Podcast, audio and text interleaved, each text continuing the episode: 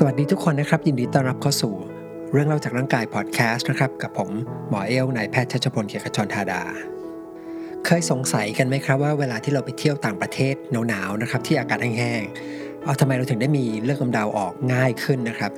หรือว่าจริง ๆ ไม่ต้องไปถึงต่างประเทศก็ได้นะครับ แค่อากาศเย็นๆนะครับอยู่ห้องแอร์นานๆที่อากาศแห้งๆบางครั้งเนี่ยเราก็มีเลือดกำเดาออกได้ง่ายขึ้น หรือที่น่าจะชัดกว่าก็คือ เวลาเข้าห้องแอร์เนี่ย เราสังเกตดูหลายคนจะมีน้ำมูกเนี่ยมากขึ้น แม้ว่าเราจะไม่ได้เป็นโรคภูมิแพ้ นอกจากเรื่องของน้ำมูกมากขึ้น ก็จะมีเรื่องของจมูกตันนะครับ ก็คือทำให้เราหายใจไม่ค่อยออก หรือว่าคำถามอย่างง่าย ๆนะครับ ว่าทำไม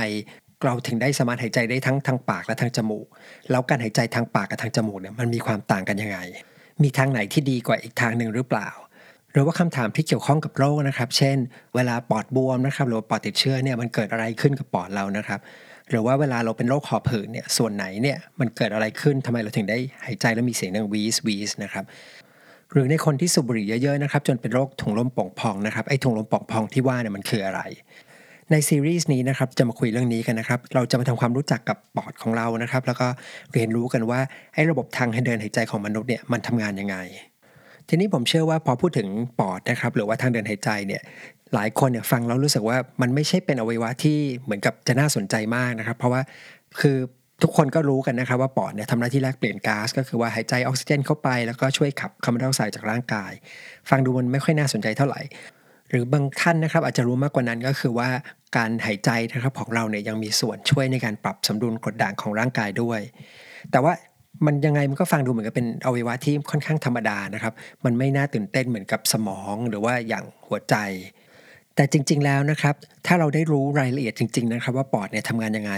เราจะพบว่าปอดเนี่ยมันมีหลาย ๆ อย่างนะครับ รวมถึงทางเดินหายใจด้วยนะครับ ปอดและทางเดินหายใจเนี่ยมันมีหลาย ๆ อย่างที่น่าสนใจมากนะครับ มันเป็นอวัยวะหรือว่าเป็นระบบที่มีความน่าทึ่งหลายอย่าง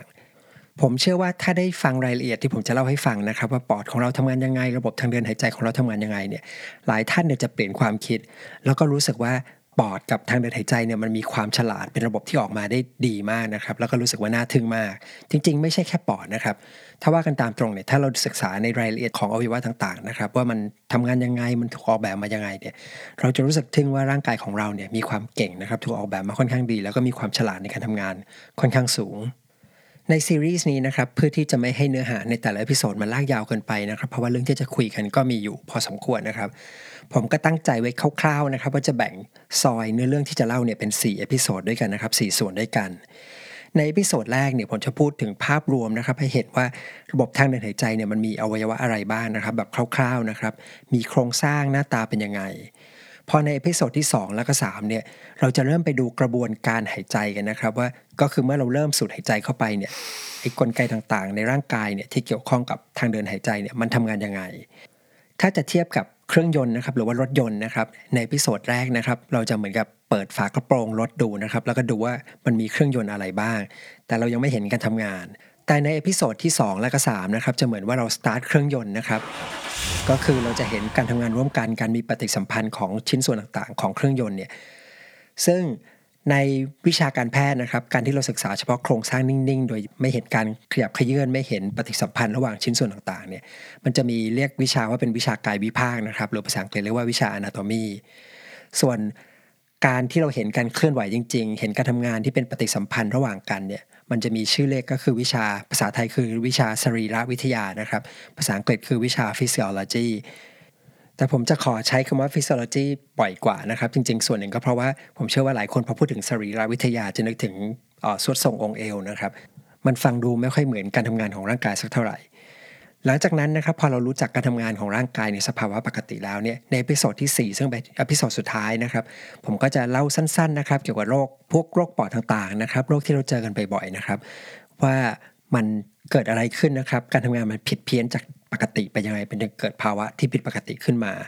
ก็ตัวอย่างเช่น พวกโรคอย่างที่ว่าก็คือโรคถุงลมโป่งพองนะครับ โรคหอบหืดนะครับ หรือว่าโรคติดเชื้อนะครับ ก็คือปอดอักเสบหรือว่าปอดบวมที่เรานิยมพูดถึงกันนะครับ โอเคทั้งหมดนี้ก็คือเป็นคร่าวๆนะครับ ภาพใหญ่ให้เห็นว่าในซีรีส์นี้เนี่ยเราจะคุยอะไรกันบ้างนะครับ เรามาเริ่มต้นใน episode หนึ่งกันเลยนะครับ ก็คือมาคุยเรื่องของกายวิภาคนะครับ ให้เห็นกันคร่าวๆว่าไอ้ระบบหายใจกับปอดเนี่ยมันมีหน้าตายังไงบ้าง ทีนี้ก่อนที่จะเริ่มต้นนะครับ ก่อนที่เราจะไปคุยเรื่องของระบบทางเดินหายใจเนี่ยผมอยากจะขอเริ่มด้วยคำถามง่ายๆนะครับถามเบสิกคำถามพื้นฐานก่อนเลยสำหรับคนที่ไม่ได้เรียนทางวิทยาศาสตร์มานะครับ ก็คือคำถามว่าเราต้องการออกซิเจนเข้าไปในทำอะไรนะครับคือร่างกายของมนุษย์เนี่ยต้องการออกซิเจนไปทำอะไรอ๋อแล้วจริงๆต้องบอกว่าไม่ใช่แค่มนุษย์นะครับที่ต้องการออกซิเจน สิ่งมีชีวิตต่างๆ ในโลกส่วนใหญ่เนี่ยต้องการออกซิเจนเกือบเกือบทั้งหมดนะครับจะมีแค่พวกจุลินทรีย์เล็ก ๆ บางตัวนะครับ บางชนิดนะครับแบคทีเรียบางชนิดที่ไม่ต้องการออกซิเจนนะครับหรือว่ากลัวออกซิเจน ก็คือว่าโดนออกซิเจนเราจะตาย หรือแม้แต่ต้นไม้เองก็ตามนะครับ ต้นไม้เนี่ยซึ่งเราก็รู้ว่าต้นไม้เนี่ยปล่อยออกซิเจนให้กับเรา แล้วก็ดูดคาร์บอนไดออกไซด์เข้าไป แต่ว่ามันจะเกิดภาวะอย่างนี้ขึ้นเฉพาะในตอนกลางวัน ตอนที่มันต้องสังเคราะห์แสง ในตอนกลางคืนเนี่ยพอไม่มีแสงอาทิตย์เนี่ยมันก็ต้องการออกซิเจน เข้าไปใช้ในการหายใจเหมือนกัน ซึ่งกระบวนการหายใจในเซลล์ของต้นไม้เนี่ยก็คล้ายๆ กับการหายใจที่เกิดขึ้นในเซลล์ของร่างกายมนุษย์คำถามก็คือว่าสิ่งมีชีวิตต่างๆ เหล่านี้ต้องการออกซิเจน เข้าไปในร่างกายเพื่ออะไร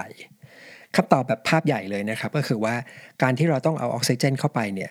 ส่วนหนึ่งก็คือเพื่อไปช่วยในการเผาอาหารที่เรากินเข้าไปนะครับ เพื่อให้ได้พลังงานออกมา คืออย่างนี้ครับ ถ้ามองในภาพใหญ่เนี่ยก็คือว่าร่างกายของมนุษย์เนี่ยมันก็คืออวัยวะต่างๆนะครับ ที่ทำงานร่วมกันเนี่ยประกอบเข้าด้วยกันจนกลายเป็นร่างร่างกายเป็นมนุษย์นะครับ ทีนี้อวัยวะต่างๆเนี่ยมันก็เกิดมาจากเนื้อเยื่อต่างๆเนี่ยรวมเข้าด้วยกันจนกลายเป็นอวัยวะนั้น เช่น เนื้อเยื่อของปอดมารวมกันกลายเป็นปอด เนื้อเยื่อของตับรวมกันก็กลายเป็นตับ นะครับหรือว่ากล้ามเนื้อของหัวใจรวมกันก็กลายเป็นหัวใจ ทีนี้พวกเนื้อเยื่อต่างๆ เหล่านี้เนี่ยมันก็เกิดขึ้นมาจากเซลล์อีกทีหนึ่งนะครับเซลล์จำนวนมากเนี่ยรวมตัวเข้ามาก็กลายเป็นเนื้อเยื่อ ดังนั้นส่วนที่เป็นเรียกว่าเป็นหน่วยย่อยที่สุดของร่างกายมนุษย์และสิ่งมีชีวิตต่างๆเนี่ยก็คือเซลล์คราวนี้ถ้าเรามองว่าเซลล์เซลล์หนึ่งนะครับมันเหมือนกับเป็นเมืองเมืองหนึ่งนะครับในเมืองที่เราคุ้นเคยกันเนี่ยส่วนใหญ่ก็ต้องมีโรงงานที่ผลิตพลังงานอยู่ถูกไหมครับก็คือเช่นโรงงานไฟฟ้าเพื่อจะป้อนไฟฟ้าให้กับเมือง แล้วไฟฟ้าหรือพลังงานเนี่ยก็คือตัวที่ทำให้เมืองเนี่ยขับเคลื่อนไปได้นะครับ ถ้าเมื่อไหร่โรงงานไฟฟ้าดับปุ๊บเมืองก็จะขาดพลังงานก็เหมือนเมืองเนี่ยตายไป ไม่มีการขับเคลื่อนใดๆทั้งสิ้น เช่นเดียวกันเซลล์ของเรามันจะทำงานได้เนี่ยหรือว่าจะมีชีวิตอยู่ได้เนี่ยมันจะต้องมีการสร้างพลังงานขึ้นมา ซึ่งพลังงานที่เซลล์ใช้เนี่ยจะมีชื่อต่างไปนะครับ มันจะมีหน่วยที่เป็นชื่อวิทยาศาสตร์ว่า ATP นะครับ AT แล้วก็ P ซึ่งเป็นตัวย่อทางเคมีนะครับ จากชื่อเต็มก็คือ adenosine triphosphate นะครับ ซึ่งก็คือไม่ต้องสนใจจำก็ได้นะครับเป็นเอาเป็นว่าไอ้ตัว ATP เนี่ยมันคือพลังงานเนี่ยที่ทำให้เซลล์เนี่ยสามารถดำเนินกิจกรรมต่างๆ ไปได้ ทีนี้ ATP เนี่ยมันมาจากไหน คำตอบก็คือมาจากอาหารที่เรากินเข้าไปเนี่ยแหละครับ ก็คือพอเรากินอาหารที่มีพลังงานเข้าไป มันก็จะถูกย่อยไปเรื่อยๆ จนสุดท้ายเนี่ยมันจะไปจบที่โรงงานภายในเซลล์นะครับ เป็นโรงงานผลิตพลังงานที่มีชื่อว่าไมโตคอนเดรีย ซึ่งอาหารที่เรากินเข้าไปเนี่ยมันก็จะไปถูกเผาออกมา แล้วก็เกิดเป็นพลังงานออกมาก็คือ ATP ทีนี้ออกซิเจนเนี่ยจะมามีบทบาทสำคัญในตรงนี้ ก็คือว่าในการเผาให้ได้พลังงานออกมาเนี่ยมันจะมีออกซิเจนเนี่ยต้องเข้าไปมีส่วนร่วมด้วย หรืออาจจะพูดโดยสรุปโดยรวมก็คือว่าออกซิเจนเนี่ยจะเป็นตัวที่ทำให้เซลล์เนี่ยสร้างพลังงานขึ้นมาได้ ถ้าขาดออกซิเจน เซลล์ก็จะไม่มีพลังงาน เซลล์ก็จะตาย เมื่อเซลล์จำนวนมากตาย เนื้อเยื่อก็จะตาย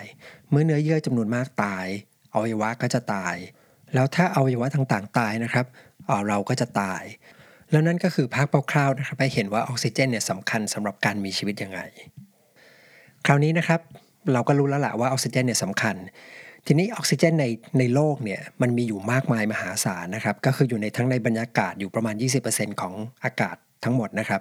แล้วก็อีกส่วนหนึ่งก็อยู่ในรูปของน้ำนะครับ น้ำทะเลก็คือเป็น H2O นะครับออกซิเจนก็เป็นส่วนหนึ่งของน้ำทีนี้ออกซิเจนมันอยู่ในสิ่งแวดล้อมทั่วๆไปมากมายมหาศาลแต่ว่าที่เราต้องการคือเราต้องการเอาออกซิเจนเนี่ยเข้าไปในเซลล์ในร่างกายของเรา ทีนี้ถ้าเป็นอย่างสิ่งมีชีวิตเล็กๆนะครับอย่างพวกแบคทีเรียหรือสิ่งมีชีวิตที่เล็กมากทั้งหลายแหล่เนี่ยมันก็จะไม่มีปัญหา เพราะว่าออกซิเจนเนี่ยมันสามารถที่จะไปถึงเซลล์เนี่ยได้โดยตรงก็คือตัวเซลล์ต่างๆ มันสัมผัสอากาศอยู่ หรือถ้าจะเป็นสิ่งมีชีวิตอย่างเล็ก ๆ อย่างแมลงนะครับก็สามารถที่จะมีท่อลมเล็ก ๆ อันหนึ่งนะครับวิ่งผ่านจากหัวถึงหางเนี่ยมันก็จะเพียงพอให้เซลล์ต่างๆ ในร่างกายเนี่ยได้รับออกซิเจนได้ แต่พอเป็นสิ่งมีชีวิตที่มีร่างกายใหญ่อย่างเรานะครับ ก็คือใหญ่มากนะครับ นึกภาพนะฮะอย่างตับเนี่ยอยู่ในช่องท้องของเรา หรือว่าหัวใจเนี่ยอยู่ในช่องอกของเราเนี่ยเซลล์ของตับของเซลล์กับเซลล์ของหัวใจเนี่ยต้องการออกซิเจนคำถามก็คือว่าออกซิเจน ที่อยู่ภายนอกเนี่ยจะไปถึงอวัยวะอย่างตับหรือหัวใจได้ยังไงคำตอบมันก็ค่อนข้างชัดนะครับ ก็คือว่ามันจะต้องมีระบบขนส่ง ที่จะคอยขนส่งออกซิเจน ที่อยู่นอกร่างกาย เข้าไปในเซลล์ที่อยู่ลึก ภายในร่างกายของเรานะครับ ก็คืออย่างพวกเซลล์ตับเซลล์ลำไส้เซลล์หัวใจต่างๆคำถามต่อมาก็คือว่าไอ้ระบบขนส่งที่ว่าเนี่ยมันคืออะไรคำตอบก็คือหลักๆ มันจะมีอยู่ 2 ระบบด้วยกันนะครับอ๋อระบบแรกคือระบบทางเดินหายใจนะครับ ระบบที่ 2 คือระบบหัวใจแล้วก็หลอดเลือดหรือถ้าจะเทียบง่ายๆนะครับ ก็จะอาจจะบอกได้ว่ามันเหมือนกับการเดินทางระบบขนส่ง 2 อัน ก็คือ เช่น ระบบรถเมย์นะครับนั่งรถเมย์เสร็จแล้วก็ไปต่อเรือ ก็คือออกซิเจนที่อยู่ภายนอกเนี่ยเดินทางนะครับจากอากาศภายนอกเนี่ยผ่านจมูกผ่านหลอดลมลงมาล้วมาที่ปอด จากนั้นออกซิเจนก็กระโดดไปนั่งบนเม็ดเลือดแดงต่อนะครับเสร็จแล้วก็เม็ดเลือดแดงเนี่ยก็จะพาออกซิเจนเนี่ยไปส่งที่เซลล์ต่างๆ ทีนี้พอขาไปก็ต้องมีขากลับถูกไหมครับขาไปก็คือนำออกซิเจนเนี่ยเข้าไปส่งที่เซลล์ต่างๆ ขากลับก็คือรับคาร์บอนไดออกไซด์จากภายในร่างกายจากเซลล์ต่างๆเนี่ยแล้วก็นำไปปล่อยออกสู่โลกภายนอกออกสู่บรรยากาศนะครับ และนั่นก็เป็นการจบหน้าที่นะครับของ 2 ระบบนี้นะครับก็คือระบบทางเดินหายใจกับระบบหัวใจและหลอดเลือดพื้นๆแค่นี้นะครับ basic ง่ายๆ ตรงไปตรงมา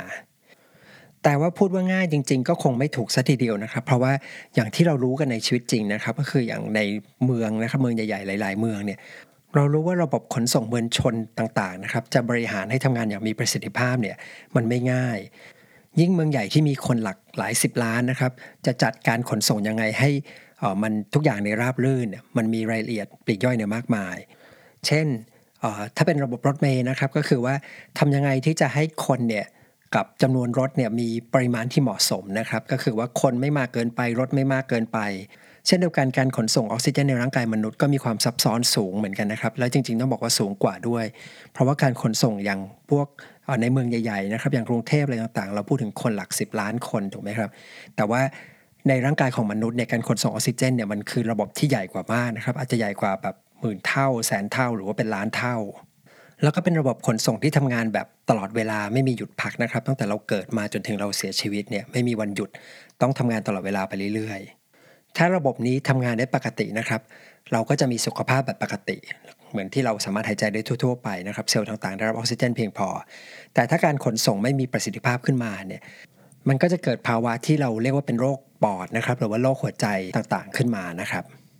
โอเคสำหรับในซีรีส์นี้นะครับเราจะโฟกัสกันแค่ระบบรถเมย์ก่อนเรายังไม่พูดถึงระบบเรือนะครับไม่พูดถึงหัวใจและหลอดเลือดกัน เราโฟกัสแค่การพาออกซิเจนจากภายนอกของร่างกายเนี่ยมาที่ปอดแล้วส่งเข้าไปในเส้นเลือดเท่านั้น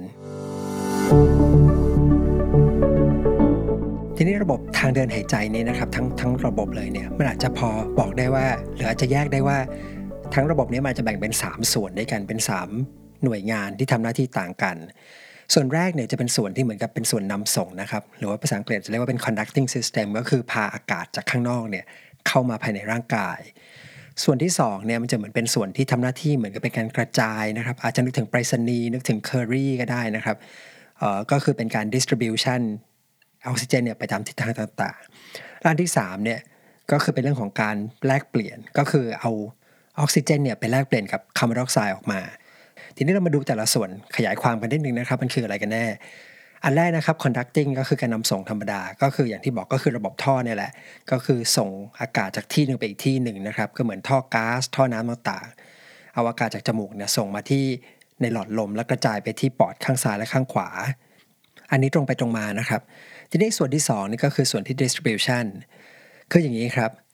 โจทย์ของมันก็คือว่า ในแต่ละวินาทีหรือแต่ในแต่ละหนึ่งนาทีเนี่ยร่างกายของเราเนี่ยต้องการออกซิเจนเนี่ยในปริมาณที่มหาศาลนะครับ ทีนี้การที่เราจะเกิดการเอาออกซิเจนจากอากาศนะครับหรือจากถุงลมเนี่ยส่งไปที่เลือดเนี่ยเราจะต้องเอาอากาศกับเลือดเนี่ยมาเจอกันถูกไหมฮะก็คือต้องเอาต้องมาสัมผัสกันเพื่อให้ออกซิเจนเนี่ยวิ่งจากอากาศเนี่ยเข้าไปสู่เลือด ทีนี้ถ้าบริเวณที่มันสัมผัสกันมากนะครับ ก็คือพื้นที่ผิวมันมากเนี่ยก็จะสามารถแลกเปลี่ยนได้เร็วนะครับ คำถามก็คือว่าจริง ๆ ร่างกายเราจะต้องการพื้นที่แลกเปลี่ยนเนี่ยประมาณสักเท่าไหร่คำตอบเนี่ยมันก็ขึ้นกับว่าในช่วงเวลานั้นเนี่ยเราต้องการออกซิเจนมากน้อยแค่ไหน ถ้าเราทำงานทั่วๆไปเนี่ยกำลังทำงานขับรถเดินไปเดินมาเนี่ยเราไม่ต้องการใช้ออกซิเจนมาก แต่เวลาที่เราออกกำลังกายหนักๆเราก็ต้องการออกซิเจนเนี่ยมากขึ้น ทีนี้ในแง่ของการที่สำหรับการทำกิจกรรมทั่วๆไปนะครับ เราต้องการพื้นที่เนี่ย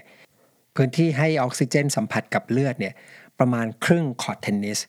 หรือแต่ถ้าเราออกกำลังกายหนักๆนะครับ ถ้าเราวิ่งมาราธอนหรือว่าออกกำลังกายหนักๆเลยเนี่ย เราต้องการพื้นที่ให้อากาศสัมผัสกับเลือดเนี่ยใหญ่ประมาณ1คอร์ตเทนนิส ทีนี้คำถามว่าพื้นที่ผิวใหญ่ขนาดนั้นเนี่ยมันจะมาใส่ในช่องอกของเราได้ยังไงคำตอบก็คือว่าปอดของเราเนี่ยถูกออกแบบมาเนี่ยให้มีลักษณะเหมือนกับต้นไม้ สมมตินะครับเวลาเรามองดูต้นไม้เนี่ยเราก็จะเห็นลำต้นนะครับ เสร็จแล้วก็จะแตกกิ่งก้านจากใหญ่แล้วก็เล็กลงไปมากมายมากมาย แล้วสุดท้ายตรงปลายสุดของกิ่งเนี่ยก็จะมีใบไม้ออกมาเป็นแผ่นบางๆ ถูกไหมครับ ใบไม้เนี่ยก็จะทำหน้าที่เหมือนแผ่นโซลาเซลล์ก็คือคอยรับแสงแดด เพื่อจะนำไปใช้ในการสร้างอาหารนะครับ สร้างอาหารให้กับต้นไม้ผมอยากให้จินตนาการต่อนะครับ สมมติว่าเราไปหยิบ ที่ต้นไม้ต้นหนึ่งนะครับ แล้วเราไปเด็ดใบของต้นไม้ทั้งต้นเนี่ยออกมาทั้งหมดเลยนะครับ เสร็จแล้วเอาใบไม้ที่เด็ดออกมาเนี่ยมาปูที่พื้นนะครับ คือมาเรียงต่อกันไปเรื่อยๆที่พื้นนะครับ เราจะได้พื้นที่ของใบไม้เนี่ยกว้างใหญ่มหาศาล คือใหญ่แค่ไหนไม่รู้นะครับ แต่ว่ามันต้องเยอะมากๆแน่นอนนะครับ หรือพูดง่ายๆก็คือว่าใบไม้เนี่ยมันทำให้ต้นไม้เนี่ยมีพื้นที่ผิวที่จะรับแสงแดดเนี่ยได้มากขึ้น เช่นเดียวกันปอดของเราก็มีลักษณะแบบเดียวกัน ก็คือว่าท่อลมของเรานะครับ หลอดลมของเราเนี่ยมันก็จะแตกเป็นซ้ายแล้วก็ไปขวานะครับไปที่ปอดซ้ายและปอดขวา จากนั้นนะครับก็จะแตกจาก 1 เป็น 2 จาก 2 เป็น 4 จาก 4 เป็น8เนี่ยไปเรื่อยๆ แล้วทุกครั้งที่แตกเนี่ยท่อที่แตกไปเรื่อยๆเนี่ยก็จะมีขนาดที่เล็กลงเรื่อยๆเรื่อยๆเรื่อยๆจนสุดท้ายเนี่ยตรงที่ส่วนที่เรียกว่าปลายสุดของท่อเนี่ยมันเล็กจนกระทั่งตาเปล่าเนี่ยเรามองไม่เห็นคือเล็กเหมือนเป็นเส้นได้อะไรอย่างนั้นเลยนะครับ แล้วที่ปลายสุดของท่อนั้นเนี่ยก็จะมีกระป๋อ ขึ้นมาเป็นถุงลม ก็จะเป็นถุงลมตันนะครับ ก็คือหมายถึงว่าอากาศเมื่อเดินทางลงไปเรื่อยๆเนี่ยก็จะไปสุดที่ถุงลม แล้วก็อากาศก็จะยูเทิร์นออกมา แล้วก็ย้อนออกมาทางเดิม ทีนี้ในภาพใหญ่เนี่ยก็จะเหมือนกับว่าถ้าเราสังเกตดูจะเห็นว่าปอดของเรานะครับไอตัวระบบหลอดลมแล้วก็ปอดของเราเนี่ยมันจะเหมือนต้นไม้ที่คว่ำอยู่ ก็คือตัวลำต้นของต้นไม้นี่ก็คือส่วนที่เป็นหลอดลม ส่วนใบไม้เนี่ยก็คือถุงลม แล้วถุงลมเนี่ยก็คือเป็นส่วนที่จะไปสัมผัส นำอากาศเนี่ยไปสัมผัสกับเลือด และด้วยการออกแบบแบบนี้นะครับดีไซน์แบบนี้เนี่ยก็ทำให้ปอดของเราเนี่ยสามารถมีพื้นที่ผิวที่จะนำอากาศ ไปสัมผัสกับเลือดเนี่ยมีพื้นที่ใหญ่ประมาณ1คอร์ดเทนนิสและนั่นก็คือส่วนที่2นะครับส่วน distribution ก็คือส่วนที่ทำให้อากาศไปสัมผัสกับเลือดเนี่ยมีพื้นที่เนี่ยก่อมากที่สุด แล้วก็มาถึงส่วนที่3นะครับส่วนที่เกิดการแลกเปลี่ยนจริงๆนะครับก็คือส่วนที่เป็นถุงลมนะครับที่เราพูดถึงกัน ก็จะมีลักษณะเป็นกระป๋องเล็กๆนะครับแล้วตัวถุงลมเนี่ยก็จะมีเส้นเลือดฝอยเล็ก ๆจำนวนมากเนี่ยมาเหมือนกับมาเคลือบเอาไว้นะครับ ก็คือเส้นเลือดฝอยเนี่ยมันมาเกาะอยู่รอบๆนะครับทำให้อากาศกับเลือดเนี่ยได้สัมผัสกัน ทีนี้จุดสังเกตอย่างหนึ่งก็คือว่า การที่อากาศนะครับก็คือออกซิเจนจะเคลื่อนที่จากถุงลมเข้าไปในเลือดได้ หรือว่าคาร์บอนไดออกไซด์เคลื่อนที่จากเลือดมาที่ถุงลมได้เนี่ยผนังที่กั้นระหว่างถุงลมกับตัวเส้นเลือดเนี่ยจะต้องมีความบางมากๆ คือบางเฉียบไปเลยนะครับบางสุดๆ อากาศถึงจะเคลื่อนที่ผ่านได้ ถ้ามีเหตุอะไรก็ตามที่ทำให้ความบางเนี่ยมันหายไป หรือว่ามีการบวมน้ำขึ้นมา การแลกเปลี่ยนออกซิเจน กับคาร์บอนไดออกไซด์เนี่ยก็จะเกิดได้น้อยลง ซึ่งเดี๋ยวเราจะได้เห็นตัวอย่างกันนะครับ ก็ตัวอย่างเช่นเรื่องของปอดบวมนะครับภาวะเรื่องของปอดอักเสบต่างๆเนี่ยก็จะทำให้การแลกเปลี่ยนเนี่ยแย่ลง แล้วทั้งหมดนี้นะครับก็คือภาพรวมคร่าวๆนะครับให้เห็นว่าไอ้ระบบโครงสร้างทางเดินหายใจแล้วก็ปอดของเราเนี่ยมันมีรูปร่างหน้าตาเป็นยังไงสำหรับใน episode หน้านะครับ episode ที่2นะครับเราจะมาเริ่มเข้าสู่กระบวนการหายใจกันจริง ๆ แล้วนะครับ ก็คือถ้าเทียบกับเครื่องยนต์ก็คือเราจะเริ่มมาเปิดสวิตช์กันละให้เครื่องยนต์เนี่ยมันเริ่มทำงาน เราจะมาดูกันว่าเมื่อเราเริ่มสูดลมหายใจเข้าไปเนี่ยอวัยวะต่างๆ ในระบบทางเดินหายใจมันทำงานยังไงสำหรับวันนี้ผมก็ขอลาไปก่อน แล้วเรามาเจอกันใหม่ในเอพิโซดหน้านะครับ สวัสดีครับ